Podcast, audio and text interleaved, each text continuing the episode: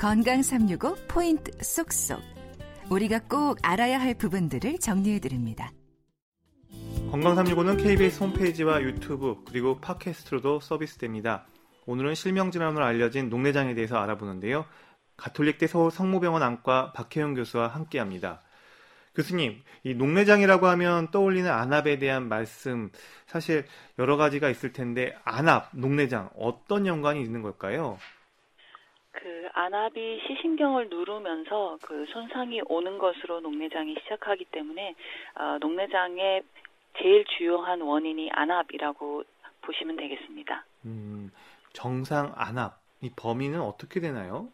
네, 이게 압력의 단위이기 때문에 밀리미터 Hg라는 단위를 쓰게 되는데 어, 정상 범위는 10에서 21 밀리미터 Hg입니다. 음, 그러면 안압이 올라간다면 보통 어느 정도까지 높아질 수 있는 건가요?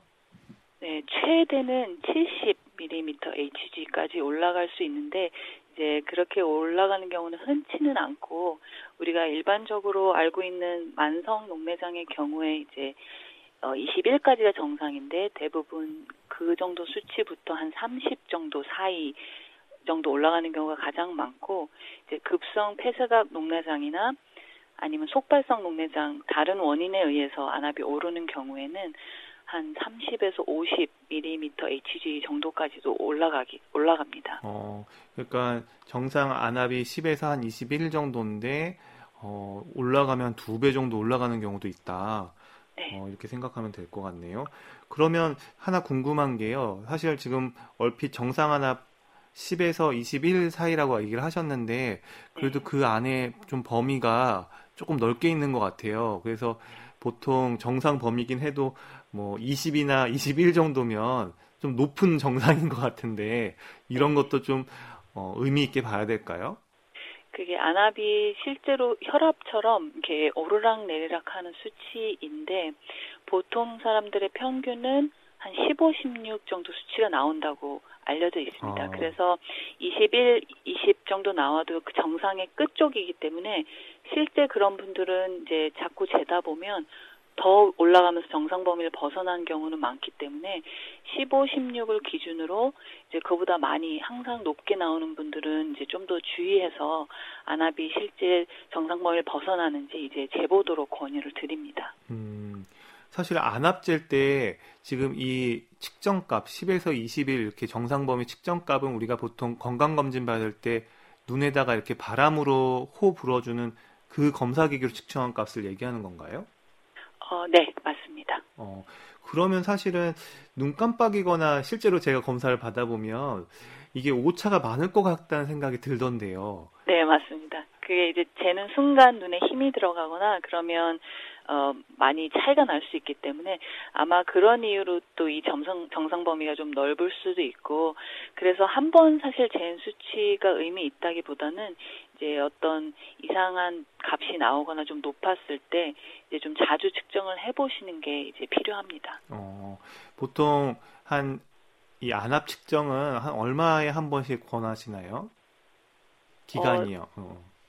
이제 그냥 건강검진처럼 하는 경우에는 1년에 한 번으로도 충분하고, 근데 이제 좀 높았거나 아니면 다른 녹내장 의심 소견들이 있다고 하면 이제 한 세네 달에 한 번 정도 정기 검진은 권유를 드리고 있습니다. 음, 결국 사실 녹내장에 대한 것들에 대해서 시민들이 많이 이제 인식하게 되고 알게 된 건 결국은 이 안압이 올라간다는 것 때문이었던 것 같아요. 물론 정상 안압 녹내장이 이제 어, 한 70%를 차지하고 있긴 하지만 네. 이 안압 사실 안압이 우리가 어떨 때 올라가는지 좀 궁금한데 수면무호흡증, 코골이가 심한 사람들한테도 이 안압이 올라간다. 뭐 이런 얘기가 있더라고요. 이게 이제 수면 무호흡증 있는 분들이 이제 잘 때 수면 시 그 자세가 엎드려 잔다든지 아니면 이렇게 눈이 좀 눌리게 자는 그런 자세 때문에 오른다는 얘기도 있고 또 하나는 수면 무호흡증 치료를 위해서 이제 수면 시 이렇게 다는 장치에 의해서 이제 수면시 안압이 많이 오른다는 보고들이 있, 습니다 아, 오히려 그 양압기나 이런 수면 무호흡증 치료하는 그 기기 때문에도 안압이 올라갈 수 있다. 네. 어, 이것도 한번 참고 하셔야 될 것 같습니다. 또 수면 무호흡증에 대한 치료를 받으면 그럼 거꾸로 안압이 또 떨어질 수 있는 건가요?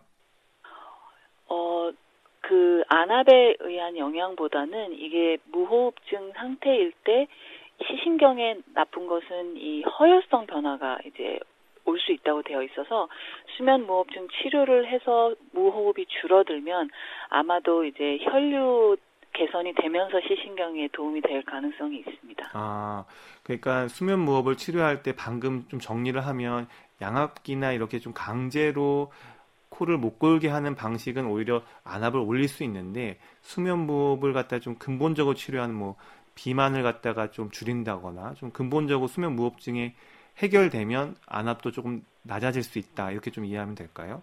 네 맞습니다. 어, 그리고 이제 음주하고 과음 이건 어떻습니까? 네, 그 음주도 이제 많은 양이 어, 들어가게 되면 안압을 올리는 것으로 되어 있습니다. 그래서 어, 녹내장 있으신 분들은 뭐 하루 한두 잔 괜찮지만 과음하게 되면 어, 안압에 좋지 않은 영향을 줄 수 있다고 이제 말씀을 드립니다. 음. 그리고 이 누워 자는 자세, 이 자세에 따라서도 좀 눈에 안압이 영향을 받는다면서요? 네.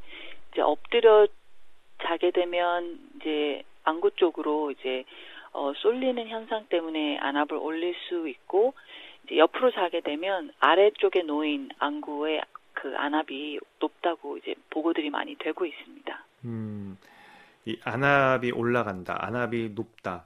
이때 나타나는 증상은 알아채기가 좀 어렵나요? 네, 그래서 이제 안압이 올라서 시신경 손상이 오면서 녹내장이 시작돼도 어, 증상이 없을 수가 있는 게 그래서 그렇습니다. 근데 안압이 아까 말씀드렸듯이 만성 녹내장의 경우 많이 오르는 건 아니고 이제 정상을 약간 벗어난 뭐 20에서 30 mm Hg 정도 올랐을 때는 정말 증상이 없기 때문에 이제 그런 경우는 사실 검진을 통해서만 알 수가 있고, 근데 안압이 이제 속발성 녹내장이나 폐쇄각 녹내장처럼 어, 정상이 한두 배, 세 배 이렇게 많이 올랐을 때는 이제 두통이나 뭐 눈이 이제 아프다든지 오심, 구토 같은 그런 증상들이 있을 수는 있기 때문에 이제 안압이 많이 올라갔을 때는 증상을 느낄 수 있습니다. 음, 이제 뭐 증상을 느낄 때 그러면 거의 뭐 응급 상황이다, 응급 상황에 준해서 좀 생각을 할 필요가 있다 이렇게 봐도 될까요? 네네. 음. 이제 증상이 있을 정도의 안압이면 이제 며칠만 지나도 시신경 손상이 시작되기 때문에 음. 이제 어, 안압이 많이 올라서 그것 때문에 어떤 증상들이 동반될 때는 이제 응급 상황이라고 보실 수 있습니다. 음. 그리고 이제 아무래도 우리나라 사람들이 많은 정상 안압 녹내장에 대해서 좀 더 많은 얘기를 해봐야 될 것 같은데요. 네. 결국 이 정상 안압 녹내장 안압은 정상이지만 시신경은 손상됐다 이렇게 봐야 되죠. 네, 맞습니다. 근데 안압이 정상인데 이렇게 시신경이 손상된다는 건 또 이해가 잘 안 가요.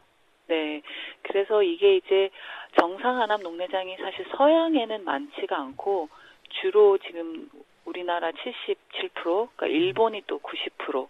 그래서 역학조사에서 보면 굉장히 특이하게 동양에 아주 많고 이제 그렇게 보고들이 많이 되니까 이제 요즘에는 이제 서양과 유럽에서도 전에는 몰랐지만 왜냐하면 이게 안압이 높지 않기 때문에 발견이 안 됐던 경우도 많은데 이제 정상 안압 녹내장이라는 것이 있다고 생각하고 들여다보니 생각보다 많더라. 이제 이렇게 보고들이 많이 되는데 어 어떻게 이해를 하고 있냐면 이제 안압은 정상 범위인데 그 안압에 의해서도 시신경이 눌리는 사람들 그래서 그 원인이 이제 시신경을 지지하는 구조물들이 있는데 그게 취약한 사람 은 정상암남 녹내장이 올 수 있다 이렇게 생각을 하고 있고 우리나라나 일본에서 이 많은 정상암남 녹내장인 분들을 조사를 해보면 상당수가 근시를 가진 분들이 많습니다. 그래서 어, 근시가 기본적으로 안구가 늘어나면서 시신경을 지지하는 구조물들이 얇아져 있고 취약해져 있고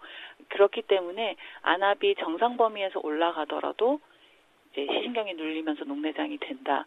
이렇게 이해를 하고 있습니다. 음, 그러면 기본적으로 궁금한 게요. 그 정상 안압이기 때문에 사실은 일반 건강검진에서 안압 측정하는 바람이 나오는 그런 기구들로는 어, 찾아낼 수 없는 것 아니에요? 그러면은 이분들은 어떻게 정상 안압 녹내장을 알아낼 수가 있죠? 네, 그래서 어, 우리나라에는 이런 정상암 녹내장이 많다는 그런 것들을 이제 안과 의사들이 다 인식을 하고 알고 있기 때문에 대부분 이제 건강 검진에도 그렇고 안과 검진에도 안압 측정도 하지만 그 시신경 촬영을 대부분 그래서 같이 하게 됩니다. 그러면 이제 시신경 촬영을 통해서 이제 아, 그 시신경 모양이 녹내장처럼 변해 있거나 아니면 의심되는 소견을 보이는 분들을 또 이제 잡아낼 수 있기 때문에 어, 안암만 가지고 요즘에는 녹내장 검진을 하지 않고 시신경까지 보는 것을 이제 어, 권장을 하고 있습니다. 음, 그 시신경 그러니까 우리가 시각 정보를 전기 신호로 해서 이제 뇌에다 전달해준 그 시신경의 모양을 갖다 보고서 녹내장을 갖다가 진단한다 이렇게 이해하면 될까요? 그러면 하나 여기서 궁금한 게 사실 시신경이 손상되는 질환들이 사실 녹내장 말고도 이제 40대, 50대, 60대 올라가면 만성 질환을 앓고 있는 분들도 많아서 네. 당뇨에 의한 시신경 손상도 있을 거고 고혈압에 의한 시신경 손상도 있을 거고 시신경 자체가 이렇게 손상되는 병들이 많을 텐데 네. 그게 이렇게 촬영을 해보면 그 모양이나 이런 것들로 특징이 구분이 되나요? 네, 맞습니다. 그 녹내장 때 보이는 시신경 모양의 변화는 아주 특징적인 모양을 보이게 됩니다. 어, 시신경이 이렇게 동그랗게 360도 신경들이 모여 있는데 거기에서도 녹내장 때 주로 침범되는 지역들이 이제 특징적으로 정해져 있어서 이제 모양을 보고 알 수 있고 이제 모양상 의심이 되면 대부분 이제 어, 관련된 좀 정밀 촬영이나 시야 검사나 이런 것들을 진행하게 되는데 또 녹내장 때는 시신경 변화뿐 아니라 아주 특징적인 그 시야 손상이 같이 동반되기 때문에 이제 그런 검사들을 통해서 이제 확진을 할 수 있습니다. 음. 그러면 이 녹내장에 있어서 또 시야 검사를 얘기하는 건 왜 그런 거예요? 그게 이제 녹내장 때 이제 시신경 손상이 되기 시작할 때는 어, 시력에 영향을 주지 않고 어, 시야부터 음. 이제 영향을 받게 되는데 주변 시야부터 주로 변화가 옵니다. 그래서 초기 때는 증상이 없는 이유가 시력도 괜찮고 우리가 생활하는 데 사용하는 중심 시야는 아주 말기나 돼야 침범하기 때문에 그 이후로 이제 증상이 없으신데 대부분 초기 동내장이라 하더라도 시야 검사를 해보면 이 주변 시야에 기능이 떨어지거나 시야가 좁아진 거를 이제 발견할 수가 있고 이제 그게 결국 시신경 손상에 의해서 지금 눈의 기능이 어떻게 나빠지고 있는지를 보는 그런 검사이기 때문에 이 시야 검사를 꼭 하게 됩니다. 어 그러면 보통 정상 안압 건강검진에서 발견된 분들이 그냥 그대로 방치했을 경우에 주변 시야가 좁아지고 시야 검사에 이상이 있을 정도 되려면 한 어느 정도의 시간이 지나면 이런 손상이 조금 더 진행이 될까요? 그게 이제 생각보다는 녹내장이 이제 급성 녹내장이거나 안압이 많이 높은 경우가 아니면 어 굉장히 서서히 진행하는 특징이 있어서 이제 몇 달 사이 아까 이제 안압이 급성으로 높은 경우에는 며칠 만에도 시신경 손상이 일어나지만 이런 만성 녹내장 특히 정상안압 녹내장의 경우에는 어 이제 그 병의 경과 자체가 굉장히 느린 걸로 되어 있어서 치료를 안 하고 그냥 만약에 뒀을 때라 하더라도 이제 한눈 실명하는 게 한 10년 내외 걸린다 이렇게 되어 있습니다. 그래서 주변 시야부터 나빠지고 그게 이제 가운데까지 들어오고 중심 시야까지 들어와서 시력이 떨어지는 것은 어, 꽤 몇 년 걸린다 이렇게 생각할 수 있습니다. 음, 그러면 어, 녹내장에 대해서 이렇게 대비를 하려면 어, 시신경 검사, 시야 검사, 뭐 안압 측정, 뭐이세 가지는 기본이겠네요. 네, 맞습니다. 어, 그러면 사실 앞서서 얘기했듯이 고도 근시인 경우에는 사실 조금 더 위험하다라고 얘기를 하셨는데 이렇게 좀 어떤 위험 인자가 있는 분들은 이런 검사를 받아야 되는 시기를 좀 앞당길 필요가 있을까요?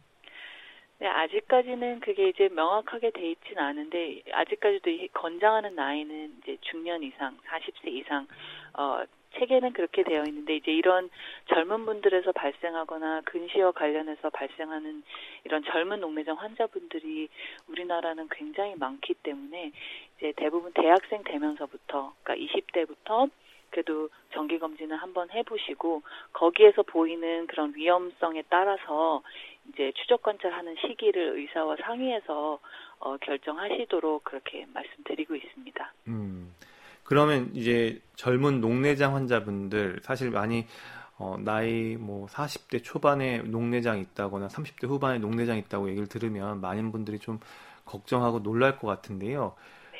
그 시기에 안약이나 이 녹내장 약을 갖다가 먹어야 되는 건가요? 평생 먹어야 된다는 얘기 때문에 좀 걱정하는 분들도 많더라고요. 이제 녹내장으로 진단이 되면 이게 이제 시식년 손상이 진행되는 그런 특징이 있기 때문에 어, 진행을 막기 위해서 약물 치료를 해야 합니다. 그래서 눈에 넣는 안약으로 녹내장 안약들이 개발되어 있기 때문에 이제 약물 치료를 일단 시작을 하게 되고 한번 이제 녹내장 약물 시작을 하게 되면 어, 이 치료는 평생 해야 합니다. 아, 그 약을 평생 이렇게 해도 사용해도 부작용 같은 게 없을까요? 이제 만성적으로 쓰게 되기 때문에 이제 장기적으로 안약을 쓰다 보면 이제 약에 대한 그런 부작용들이 있을 수 있습니다. 그래서 어, 녹내장 약들이 종류도 많고 이제 다양한 것들이 개발되어 있기 때문에 이제 사용하면서 그 효과와 이제 부작용 여부들을 이제 보면서 이제 만약에 부작용이 생기게 되면 이제 그런 게 없을 수 있는 다른 약으로 조절하면서 이제 약물 조절하면서 계속 이제 사용을 하게 됩니다. 음. 젊은 분들이 녹내장 약을 일단 사용하기 시작하면 제가 궁금한 거는 사실 본인이 느끼는 증상이 거의 없기 때문에 약에 대한 수능도 약을 네. 잘 넣었다 안 했다 뭐 이런 수능도가 네, 상당히 떨어질 것 같아요.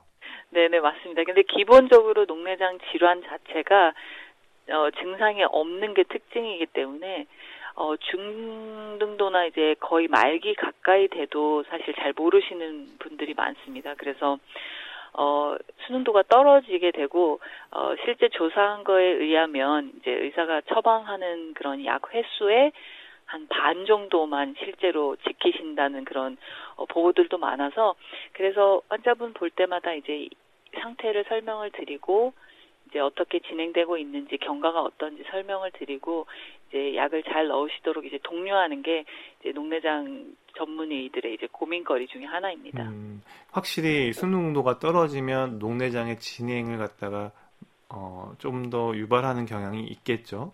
네네 맞습니다. 음. 그 녹내장 때문에 이제 어, 진행돼서 상태가 나빠지거나 아니면 실명하는 사람들을 조사해 보면 대부분 이 어떤 사정에 의해서 치료를 잘 못 받거나 아니면 발견 당시 많이 진행된 상태에서 발견이 됐거나 아니면 이제 약을 잘 못 넣거나 수능도가 떨어졌을 경우에 나빠지는 것으로 되어 있어서 평생 치료하는 게 힘들긴 하지만 그래도 이 약물 치료에 잘 순응하고 잘 따라오면 그래도 실명 안 할 수 있다는 그 점으로 이제 어, 설득을 많이 하면서 치료에 잘 따라오실 수 있게 그렇게 격려를 하고 있습니다. 음, 이 방송 들으시는 분 중에 지금 녹내장 약 복용하거나 투약하고 계시는 분들은 꼭 이 잘 이렇게 빼먹지 않고 약을 갖다가 어, 사용하시는 게 중요할 것 같습니다. 박광식의 건강 이야기 듣고 계시는데요. 오늘은 녹내장에 대한 말씀 듣고 있습니다.